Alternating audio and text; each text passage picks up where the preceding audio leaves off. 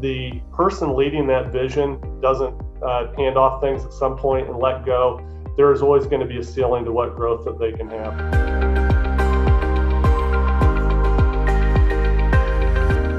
Welcome to another episode of the ROI podcast presented by the Indiana University Kelley School of Business. I'm your host, Matt Martella. Here on the show, our mission is to help organizations make better business decisions. So, if this is your first time tuning in, I just want to welcome you to the Kelley family and just let you know that we exist to help you. Whether you're a brand new leader jumping into a management role, seeking the ins and outs of what to do next, or maybe you're wrestling with a really tough decision, a market merger, having to let someone go, and you want to know maybe what's the best way to go about it. Or you just want to get a hold of our faculty and figure out what's going on in the research world that they're they're working on. Shoot us an email to ROI Pod. That's R O I P O D at IUPUI dot edu. So, for many organizational leaders, I think sometimes there is this tendency to want to control everything. I know I have it, especially a lot of A type personalities. You know, you want to be in the details of everything, you want to make sure it runs. You have the vision as a leader. So, there's no question that you're trying to make sure that everyone's moving toward that vision. But sometimes us jumping in all the time and us being the sole decision makers and us as leaders being the ones that have to guide everyone step by step becomes a hindrance because we don't allow the people on our teams to grow. Sometimes we have to let those around us try, even if they fail, even if the idea is so far fetched at times or way out there, we still have to let people try so that they way they can grow because when they grow, we grow as an organization. And that only means we as a team become winners. So today, I am honored to be joined by the new CEO of Katz Sapper and Miller. They're a tax auditing and consulting firm here in Indianapolis. Tim Cook. Tim, welcome to the ROI podcast. Hi, Matt. So you know, you we were talking before. Uh, you know, we started recording this a few weeks ago and you were talking about this concept of, of allowing people to try in your team. And i know uh, you know congratulations on being named the new ceo of Katz Sapper Miller. That's a, that's a really cool accomplishment.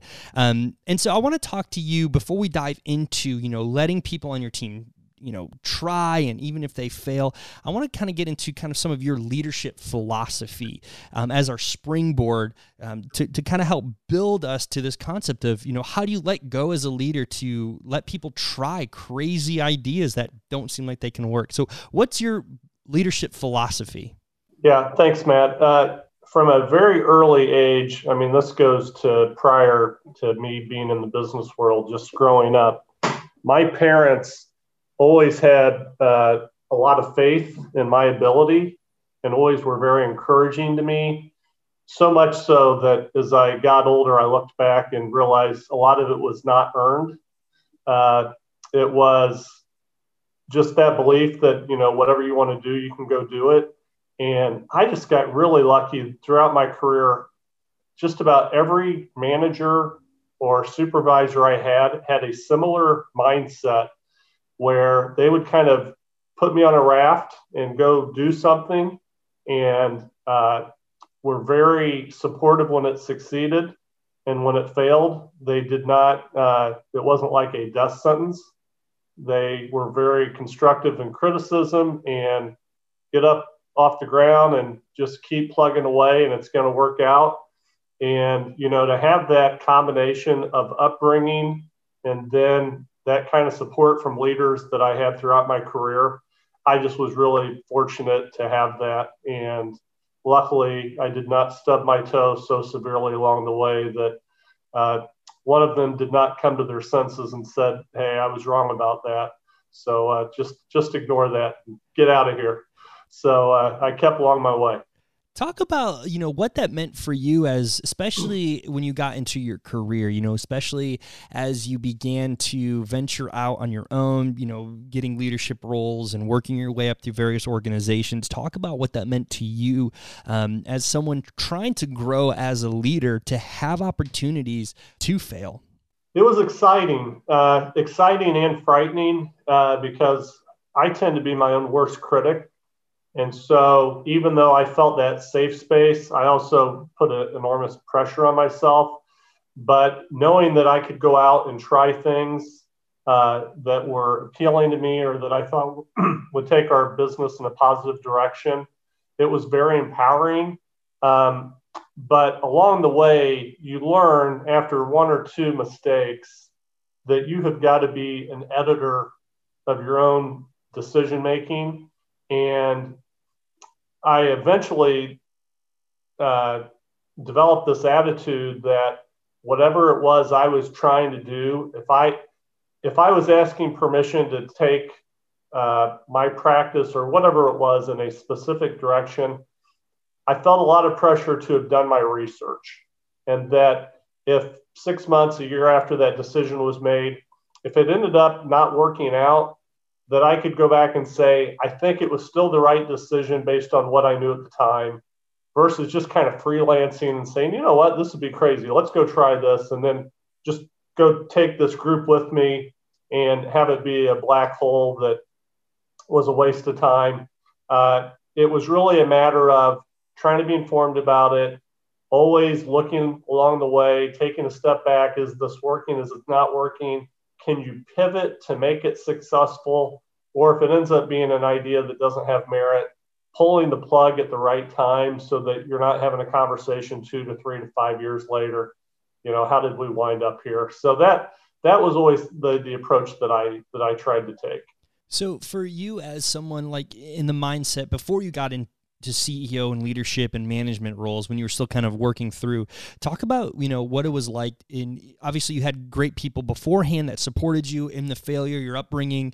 Um, but talk about those those leaders or managers in your life that when you did fail, it almost did become, you know, a quote unquote death sentence feeling where they, you know, kind of maybe chastised you in a way or, you know, really kind of uh, rubbed rubbed your nose in that defeat already because when everyone fails, you always get that kind of sinking feeling in your gut. So to have someone kicking you while you're down only you know hurts more. So as an individual you know in those moments how did you you know work to not let it be where you you know called it quits?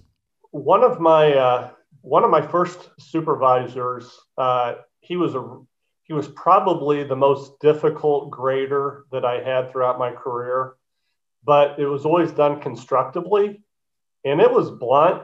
Uh, you know, I've joked before, there were times if it was an hour long review by about 45 minutes in, I, I always felt like I was about to be fired because he was so to the point and not in a, it was never in a personal or a mean way, but he was like, you have got to, you got to work on A, B, and C. And these are real lacks that you have right now. And, and you need to spend time on this. And, if if you don't, this is going to be a real impediment to your career.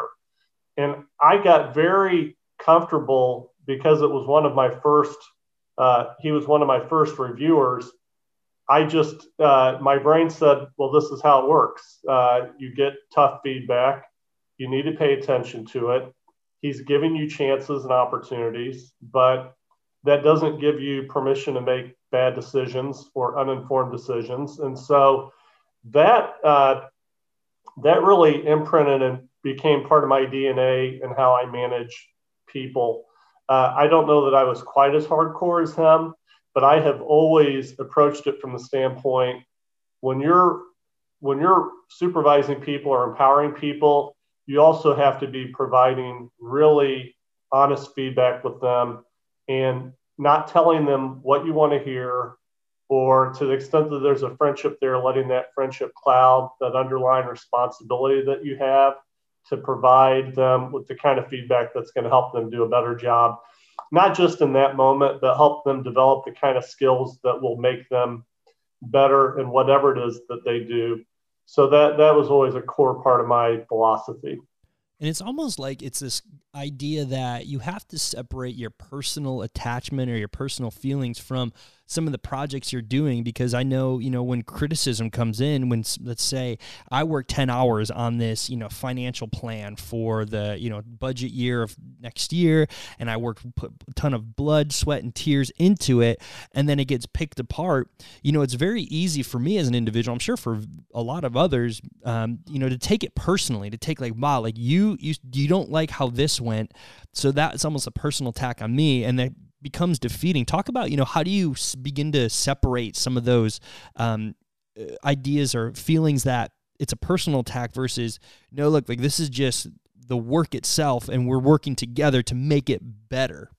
Yeah, I, I was really uh, lucky early in my career. Um, my employer had a personality profile done of everybody that was part of this class that we did. And I learned about myself that I do exactly what you described when someone is criticizing something that I've done at work, I view it as a personal attack on my character or my integrity or, or whatever the topic is. And that's just a uh, I don't want to say it's a weakness, but it's a predisposition I have. And having somebody, an objective third party, tell me that about myself was really helpful to me. And it's something that I still use. You know, I'm uh, I'm 30 years into my career at this point, and I still have that experience where someone is criticizing uh, something that I'm doing or an idea that I'm throwing out there. And I sometimes have to take a step back and remind myself this isn't about you. It's not an attack on who you are. It's about the idea and, and be focused on that. And so I try to inject that uh, mindset when I'm providing feedback to people and, and trying to be sensitive to everybody's personality is different and you need to adapt the message to what resonates with that person. So I want to kind of switch gears a little bit. You know, one thing we believe on this show is for organizations to become better um, and organizational leaders to to see the growth in their team. You know, we as leaders have to embrace and become the change before we can expect the change in others. And so I want to kind of switch gears a bit into now how this is in, impacting you know your leadership style. You know how you know all this growth that you've had to go through as a leader how it's began to impact you and your decision making and how you approach, you know, growing leaders within your own team?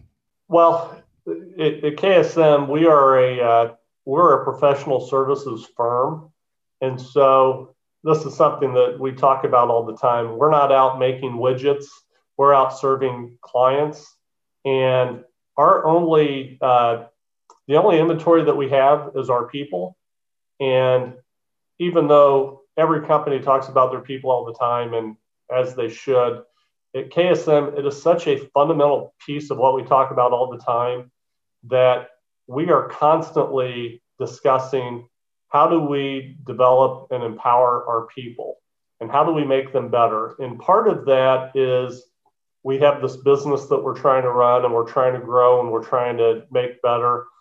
But the core part of that is how do the people that serve that business how do they um, how do they fit into what that miss- mission is? And how do we make them the best at what they're being asked to do? As well as how do we develop those special skills that make them unique individuals and help promote that so that not only are they doing great work but it's work that they're excited about it's work that they find purpose in and they find meaning in. And that can be challenging sometimes in a tax audit and consulting world. Um, you know, we're not in healthcare. Uh, we're not a not-for-profit. There is a core for-profit uh, component that's the reason that we exist. But that does not mean that the people that work at KSM aren't looking for something more than that. And so personal development is, you know, key to that. It's do I get up every day and do I feel challenged and am I being tested? Am I, am I developing skills that either I don't have right now or they're, they're skills I do have that are being made better? And that's something that we intentionally think about all the time. It's a real challenge because uh, in a professional services firm, you always have to be mindful of the fact that we have clients that have to be served and sometimes on a short time frame certainly during things like tax busy season there's only so much time in the day to devote to things like that. But we've got to create space for that, and we've got to we've got to think about it all the time. And it's something that we can't. It's such a core part of who we are. It can't be a to-do item that we push into next year. It's got to be something that we're vigilant about and and thinking about all the time. And it becomes a sticky spot for a lot of leaders, especially when you're trying to grow, you know, individuals on your team, because as a leader, it, it requires you to, you know, let go of you know responsibility or let go of things that you know you say it'd just be so much easier if i just did it if i got it done because it'll get done the way i want it it'll get done how i want it because not everyone is you you know not everyone is the organizational leader. Everyone comes in with different personalities different ways of accomplishing tasks different ways of even seeing you know what a client wants and they're coming at it from a totally different side you know, so it can be tough for a lot of leaders to let go, but it's a necessary trust and let go so that they they can grow because then when they grow as a leader, then your t- organization grows. So, you know, talk about from from an organizational leader standpoint, from a CEO standpoint about, you know, let's say you're having a coffee with with a leader who's just really struggling with that idea that to let go of some of that responsibility in order so that you know an organization can grow. And like like we kind of frame this whole topic with you know how do you let people try? Even trying ideas that right now may not be like the best or may may be a little more risky than our comfort zone but how do you what would you say to someone as an organizational leader who does struggle with that let go um, of responsibility?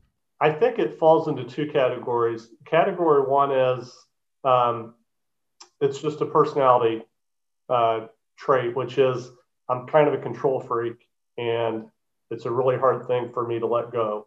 And if that is a challenge that a person has individually and they don't conquer that or they don't figure out a way to control it, there's always going to be a cap on your growth. And I mean, you can look at any company of any size, uh, some of those different milestones that you hit, if, if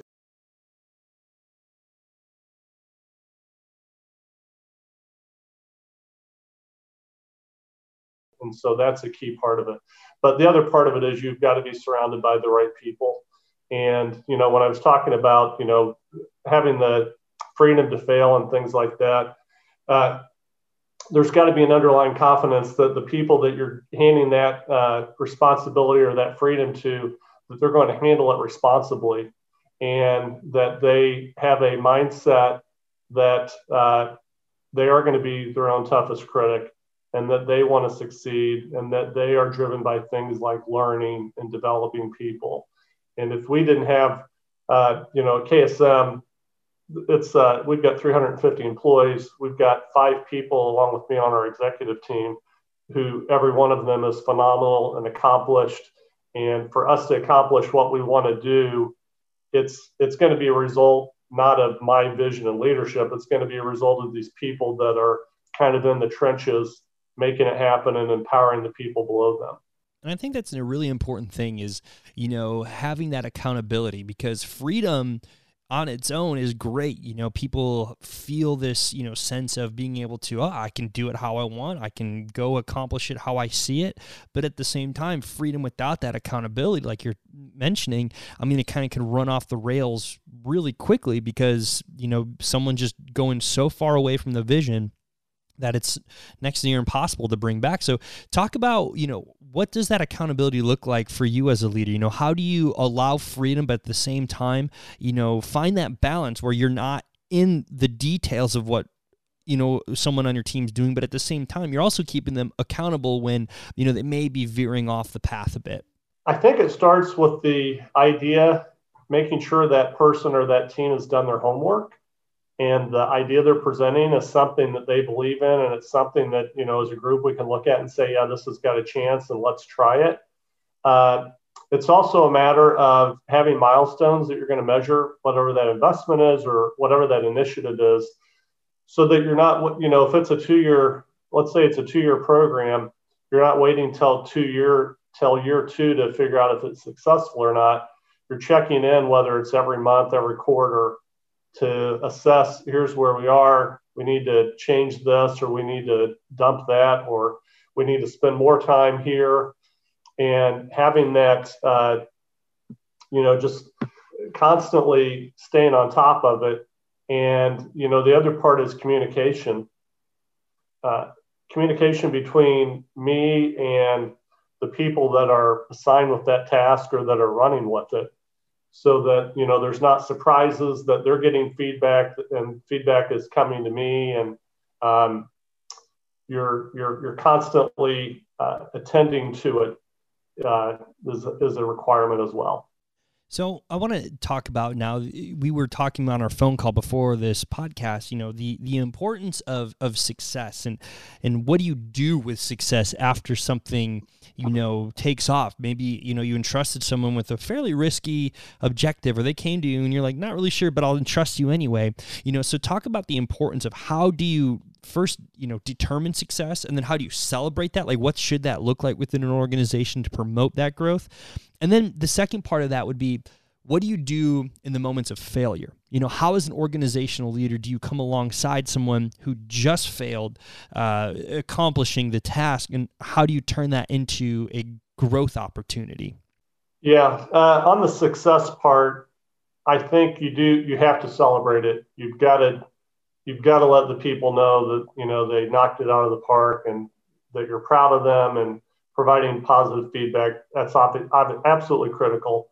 Um, you've got to make sure that if that success was the stepping stone to uh, a phase two or whatever, that that person adopts the same mindset that you left with them, which is if you're going to take this to the next level, now it's your job to empower other people. It's your job to be the teacher. It's your job to uh, make sure they do the homework and that you vet that and that you collaborate in a way that whether that next idea succeeds or fails, you give it uh, you give it the greatest chance for success possible. So I think those are the things that happen on the success side. Um, on the failure side, uh, one thing I try to do uh, it's uh, it's this piece of advice I heard from uh, the football coach of my favorite team, the Kansas City Chiefs. Uh, Andy Reid is their head coach. And I, I heard or I read somewhere where when a quarterback throws an interception, he doesn't like just start berating them. He sits down and says, So, what did you see on that play? And I just thought that was so brilliant that rather than just be angry or just be emotional. It's take a step back and help that person teach themselves and ask them, what did you learn from that? And then once they've had that conversation with you, then you can share with them whatever feedback you might have. But that's something I don't do it all the time. I mean, we're all human, and sometimes I get angry first. But uh, when I'm cognizant of it, I think it's good to put it back on that person and ask them in a very rational, calm way, you know, why did that fail? Or why didn't that turn out better? And, and help them get to the answer. And my experience has been, um, especially if that person is somebody that uh, you've been developing along the way, you don't even really need to say a whole lot. They kind of figure it out on their own. And the comments that you're providing at that point are really just refining uh, points that they've already come to their own conclusion on. You know, finally, as as we begin to wrap up, I, I would love to get you know your perspective back as you know. Uh, a leader, you know, who's at the top of the organization. I mean, some organizations, you know, have boards of directors and so on, but at some point within leadership, as people grow, there seems, I mean, there's almost could be a ceiling where it's like, all right, well, I made it to the top. You know, that that's it. I accomplished it. But yet if you stay there, then I mean, you're just going to get stale, you know, things aren't going to really move. So how do you let yourself as a CEO, how do you strive to try new things and to kind of keep pushing your comfort zone, um, especially when, you know, you're the person who everyone's looking to for, for example in leadership? My philosophy there is the same feedback I would give to anybody on my team, which is even if we have a uh, even if we have a destination within a business that is related to the business, but you've always got to be focused on how are you developing yourself and how are you challenging yourself. So for me, it's not just about at KSM what we're trying to accomplish over the next X number of years. It's also a personal journey that I'm on that I want to learn more. I'm a reader. Um, I like to talk with others that are part of our leadership team and other leaders to find out what works for them, what lessons have they learned, what mistakes have they made that I can apply to myself.